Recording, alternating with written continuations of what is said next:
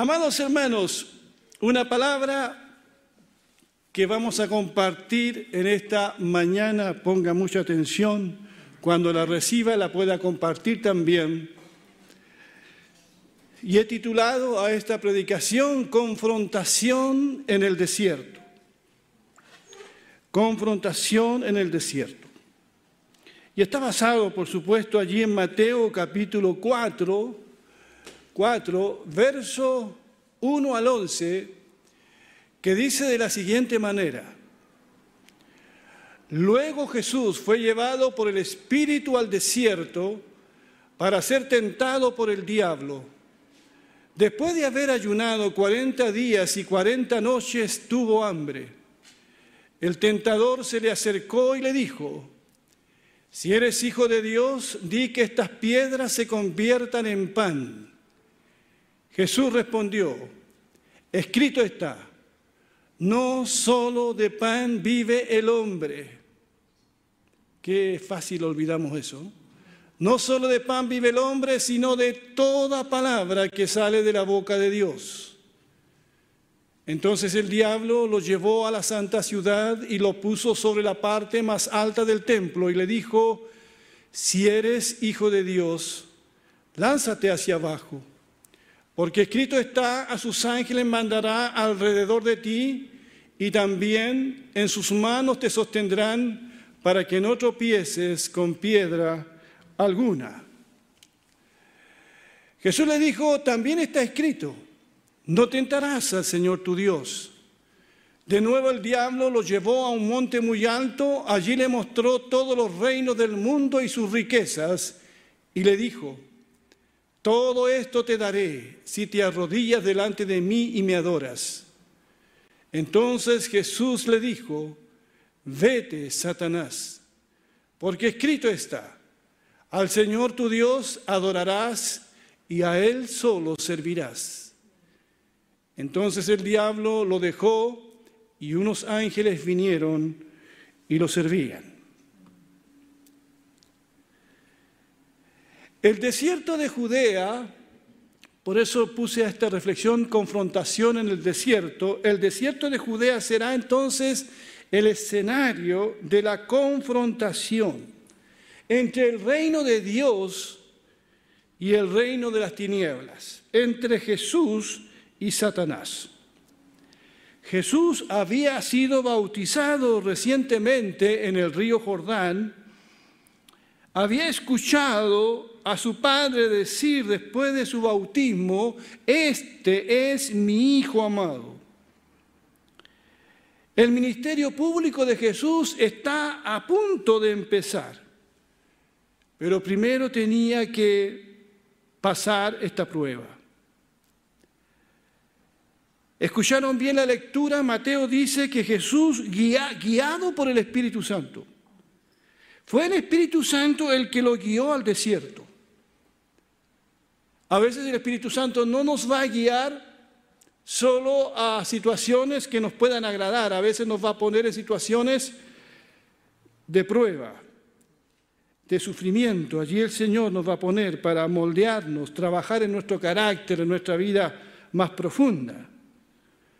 Entonces permitió que fuese llevado al desierto para ser tentado por el diablo. Esta será la primera escaramuza de Satanás en su intento de obstaculizar la misión de Jesús aquí en la tierra.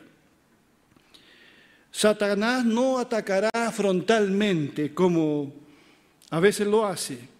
Intentará distraer al Señor Jesús, distraerlo de su misión salvadora y le hace una serie de insinuaciones. A propósito, tentar es seducir a una persona para que haga lo contrario a la voluntad de Dios. Y eso será lo que intentará hacer Satanás aquí. Esta es una tentación verdadera. Jesús ni Satanás están actuando, no es una metáfora, es algo que ocurrió. El mismo tentador que había encontrado el talón de Aquiles de Adán, ¿se acuerdan en el Edén? intentó atacar al segundo Adán, a Jesús, con el propósito de acabar con él. Pero gracias a Dios, Jesús conseguirá lo que el primer Adán no logró. El tentador es el mismo. Tanto Adán como Jesús fueron provocados por Satanás. El escenario es distinto. Adán fue tentado en el Edén con Eva y Jesús lo será en pleno desierto. ¿Dónde es más difícil enfrentar la tentación? En el desierto. Pero el resultado será totalmente distinto, porque Jesús venció. Veamos la primera y segunda tentación. Hemos leído el relato, no leeremos otra vez.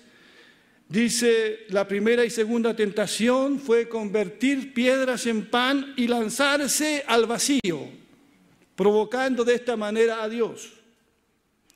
En ambas ocasiones, Satanás apela a la condición de Jesús como Hijo de Dios. En estas dos primeras tentaciones, antes de tentarlo, le dice, si eres hijo de Dios. Satanás incita a Jesús a que haga una mala utilización de su condición de hijo de Dios. Si eres hijo de Dios, si eres hijo de Dios, ¿por qué estás pasando hambre? Convierte estas piedras en pan. Hermanos amados, qué fácil hubiese sido para Jesús hacer eso. Porque más adelante Jesús convertiría agua en vino. Más adelante Jesús multiplicaría cinco panes y dos meses para alimentar a una multitud. Así Jesús convertiría piedras en pan pero habría caído en la trampa de Satanás, haciendo la voluntad de Satanás y no la voluntad de Dios. Además Jesús no tenía nada que demostrar. Él siempre, Jesús usaría su poder para lo que fuera estrictamente necesario, para ayudar a las personas, para bendecir, pero Jesús nunca usó su poder de manera egoísta. Y Jesús desde el principio solo escuchará una voz. Escuchará la voz de su Padre. Escrito está. No solo de pan vive el hombre, sino de toda palabra que sale de la boca de Dios. En estos tiempos nosotros pareciera que estamos escuchando muchas voces, pero no estamos escuchando lo que dice la palabra del Señor. Esa es una tentación. Aquí vemos que aunque el Señor Jesús está agotado, está con hambre, en un ambiente hostil, en un desierto, después de ayunar 40 días. Imaginen eso. No tenía necesidad de convertir piedras en pan para confirmar su identidad, para demostrarle al diablo que era el Hijo de Dios. No, ni tampoco para suplir sus necesidades, porque el Padre ya había dicho en el bautismo de Jesús, este es mi Hijo amado. Ya lo había declarado. Jesús no tenía nada que demostrarle al diablo. El Padre ha dicho que es su Hijo, el Espíritu Santo lo ha llevado al desierto y Jesús no irá en contra la voluntad de su Padre, confiará en la palabra de Dios y no en las mentiras del diablo. El diablo le muestra un atajo a Jesús para que la gente lo siga y crea en él. Convierte piedras en pan, lánzate al vacío, los ángeles vendrán a salvarte. Eso te traería fama, Jesús y muchos seguidores tendrían, pero seguidores más interesados en el espectáculo, más interesados en el pan que en el mismo Jesucristo que es el pan de vida. Allí En Juan capítulo 6 Jesús había dicho, como Jesús entendió que iban a venir para tomarlo por la fuerza y hacerlo rey, se retiró de nuevo al monte él solo. Cuando lo hallaron al otro lado del mar, le preguntaron, Rabí, ¿cuándo llegaste acá? Jesús les respondió diciendo, de cierto, de cierto les digo que me buscan, no porque han visto las señales, sino porque comieron de los panes y se saciaron.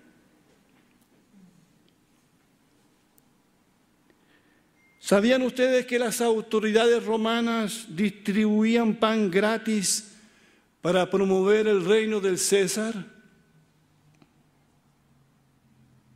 La tentación del diablo es que Jesús hiciera lo mismo para promover su propio reino. No le costaría nada hacerlo, convertir piedras en pan. Pero si Jesús hace eso, no tendría el corazón de los hombres y mujeres convirtiendo piedras en pan. Solo tendrían, tendría Jesús el estómago de las personas, pero no sus vidas rendidas a Él.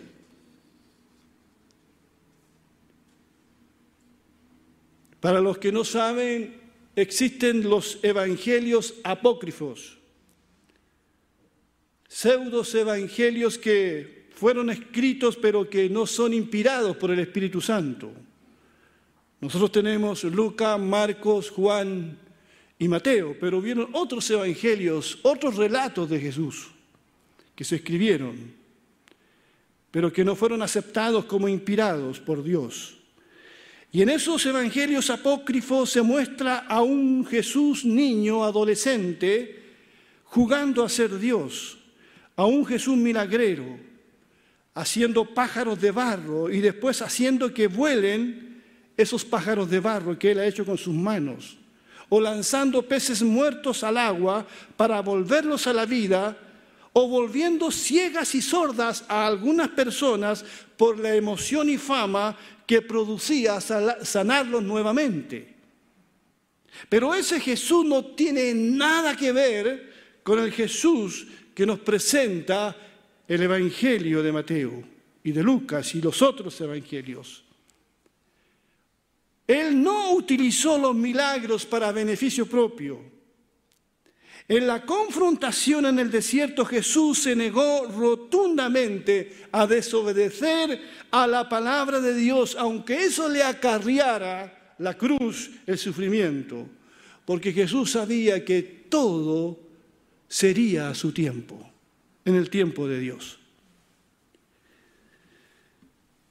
Un señor Malcolm Murgerid escribió lo siguiente, a Jesús le hubiera bastado a sentir para poder edificar el cristianismo no sobre la base de cuatro evangelios y sobre la base de un hombre en una cruz, sino sobre la base de una sólida planificación y principios sociológicos.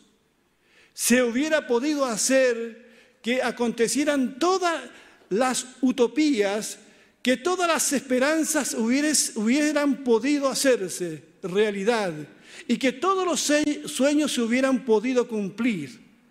Qué benefactor hubiera sido entonces Jesús, aclamado por igual en la Facultad de Economía de Londres y en la Facultad de Administración de Harvard, una estatua en la plaza del Parlamento y otra todavía mayor en la colina del Capitolio y en la Plaza Roja.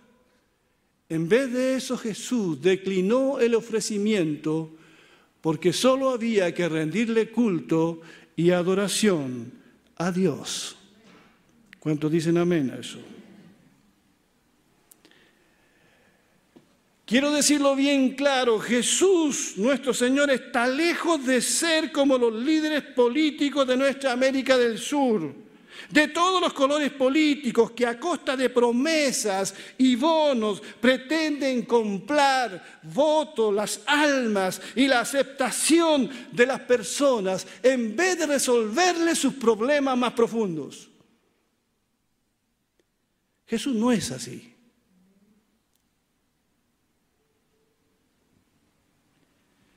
La tentación giró en torno a la pregunta, ¿cómo sería el Mesías prometido? ¿Cómo sería el Salvador del mundo? ¿Un Mesías del pueblo que convertiría las piedras en pan para alimentar multitudes? ¿Un Mesías rey que gobernaría no solo sobre Israel, sino sobre todo el mundo? Satanás le ofrecía a Jesús ser el Mesías que todos deseaban, pero no el Mesías que necesitaban. Mucha gente desea su propio Mesías a su medida, un Salvador a su medida, un Salvador que resuelva sus problemas temporales, pero no uno que resuelva su, su problema con Dios o su problema eterno. Deseamos hoy muchas cosas de Jesús, menos que sea un Cristo sufriente. Deseamos un Cristo que resuelva nuestros problemas, menos uno que nos diga, ven, sígueme tomando tu cruz. No, ese, ese Mesías no lo queremos. Jesús como humano, como hombre que era también, luchó con esta tentación una y otra vez. Cuando termina esta confrontación en el desierto, dice la Biblia que Satanás lo dejó. Y vinieron ángeles que sirvían a Jesús. Pero el relato de Lucas creo dice que Satanás lo dejó por un poco de tiempo. Eso dice. Y saben, en la vida de Jesús, Satanás vino una y otra vez a seducirlo con la misma tentación. El camino fácil.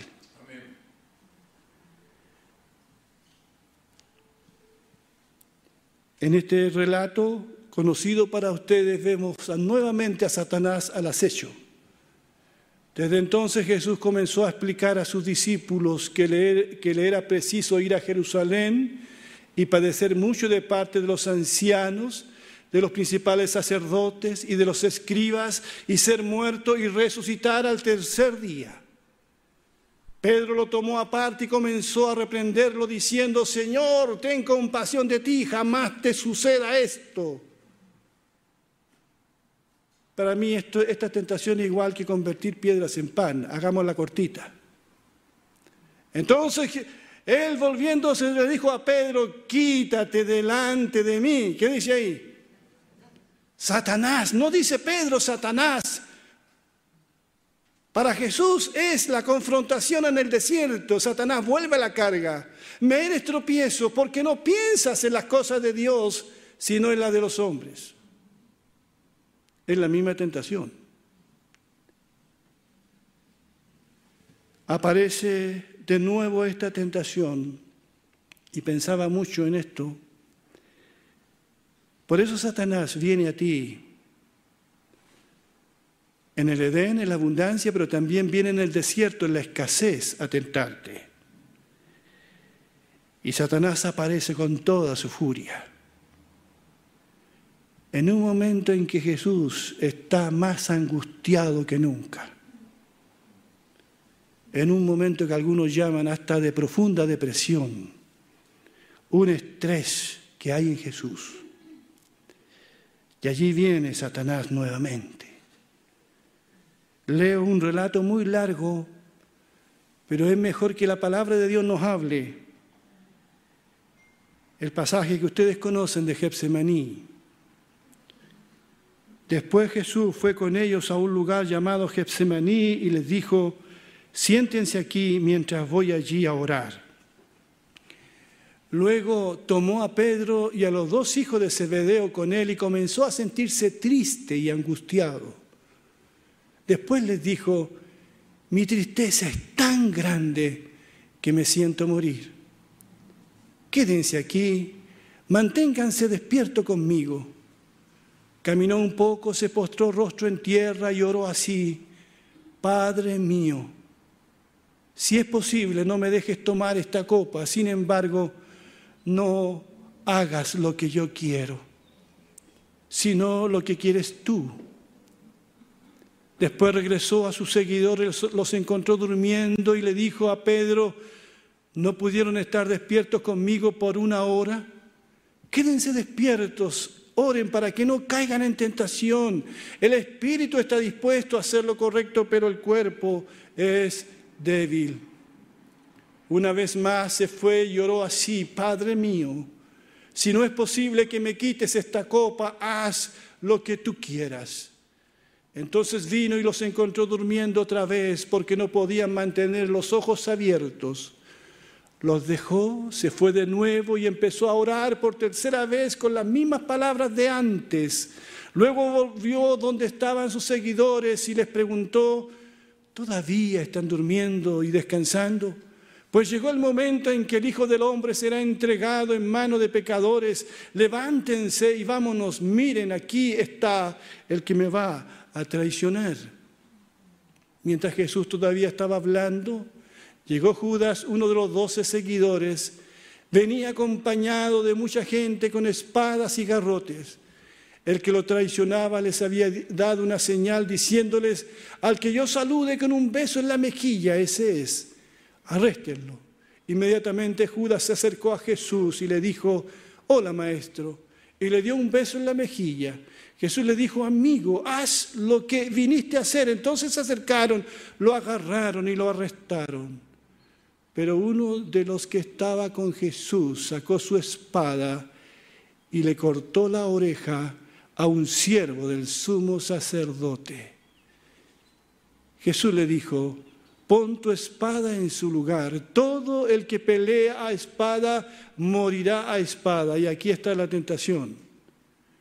¿No te das cuenta de que yo puedo llamar a mi Padre y Él mandaría ahora mismo más de doce batallones de ángeles? ¿Ustedes creen que si Jesús hubiese orado, el Padre no hubiese enviado ángeles? Pero esa era la tentación del diablo. Lánzate de aquí de abajo y ángeles vendrán a socorrerte. Aún en su hora más negra, aún en su hora más negra, Jesús está siendo tentado a negarse a ir a la cruz. Satanás viene una y otra vez sobre Jesús.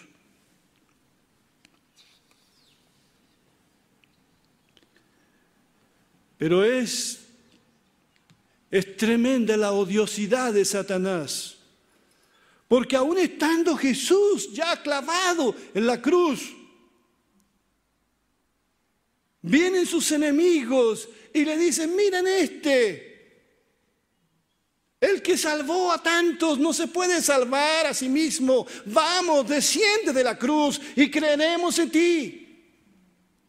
Aún estando crucificado, nuestro Señor era provocado a no obedecer al Padre, obedecer al interés de, de la muchedumbre.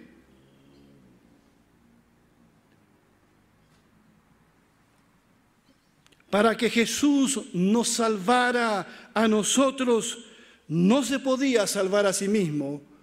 Si se salvaba a sí mismo, no nos salvaría a nosotros. Esto Jesús lo sabía cuando se enfrentó a Satanás en el desierto.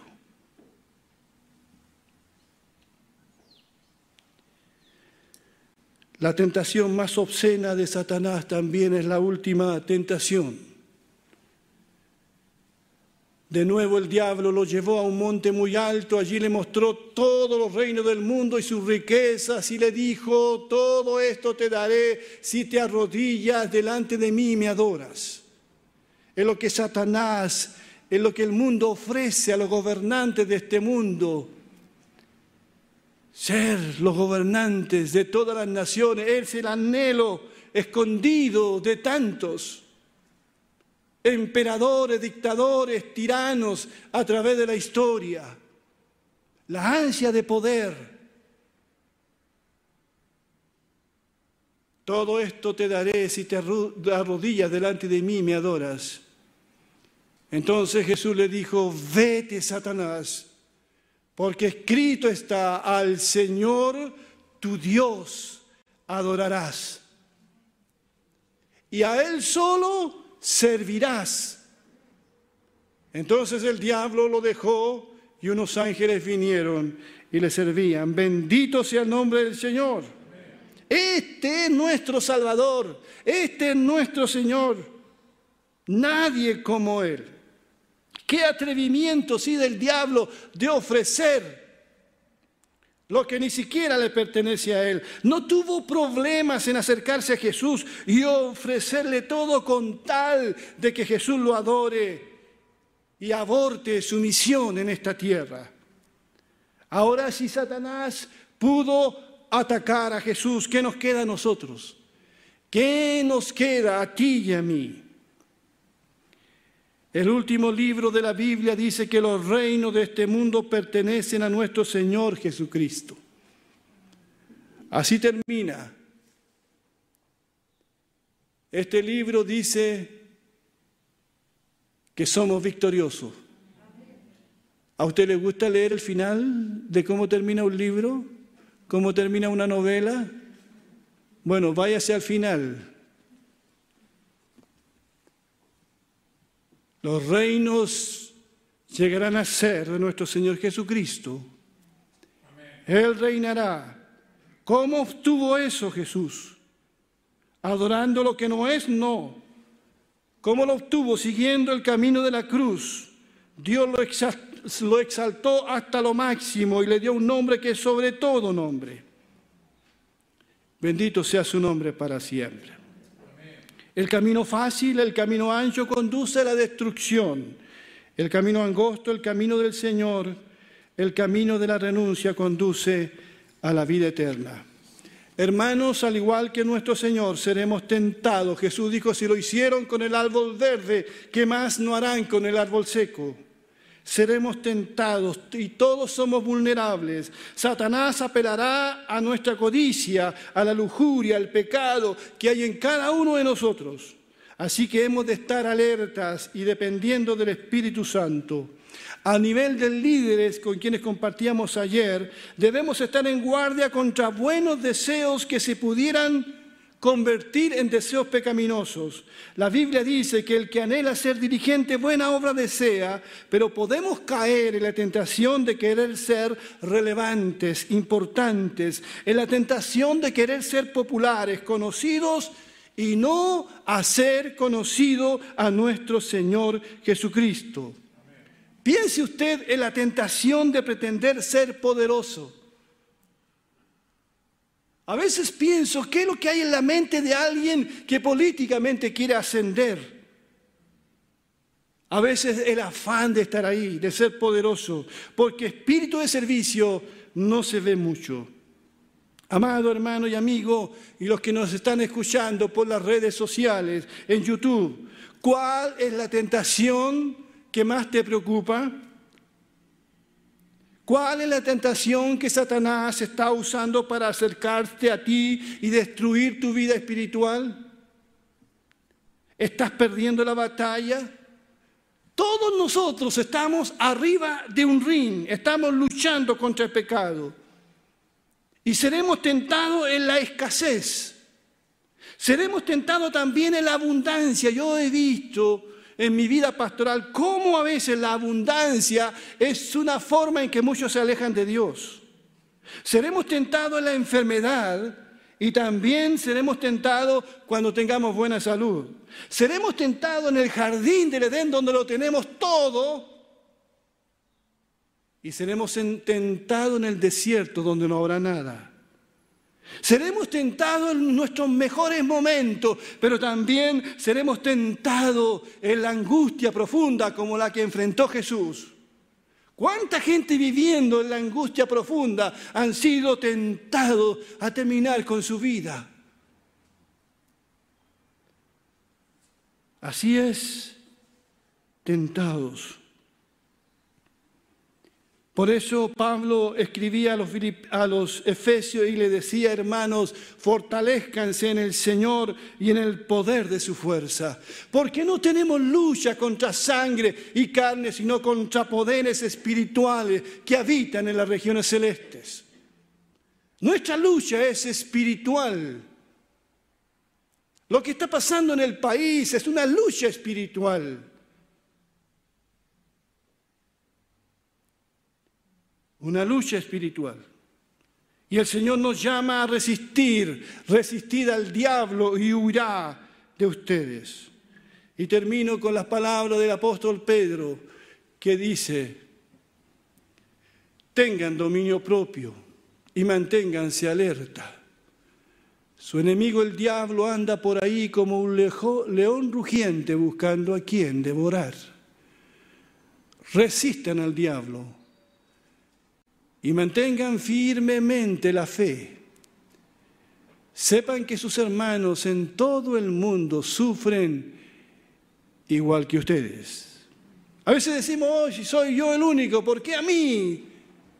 No, esta lucha todos las enfrentamos, pero en Cristo somos más que vencedores. En Cristo somos más que vencedores. Jesús fue al desierto movido por el Espíritu Santo. Si nosotros somos movidos por el Espíritu Santo, somos llenos, seremos fuertes. Si nosotros también, al igual que Jesús, nos mantenemos firmes en la palabra, escrito está, escrito está, escrito está. Si nos alimentamos de la palabra, podemos confrontar también a Satanás en nuestro propio desierto, con humildad, dependiendo del Señor y no de nosotros. Que Dios nos bendiga. Vamos a ponernos de pie, por favor.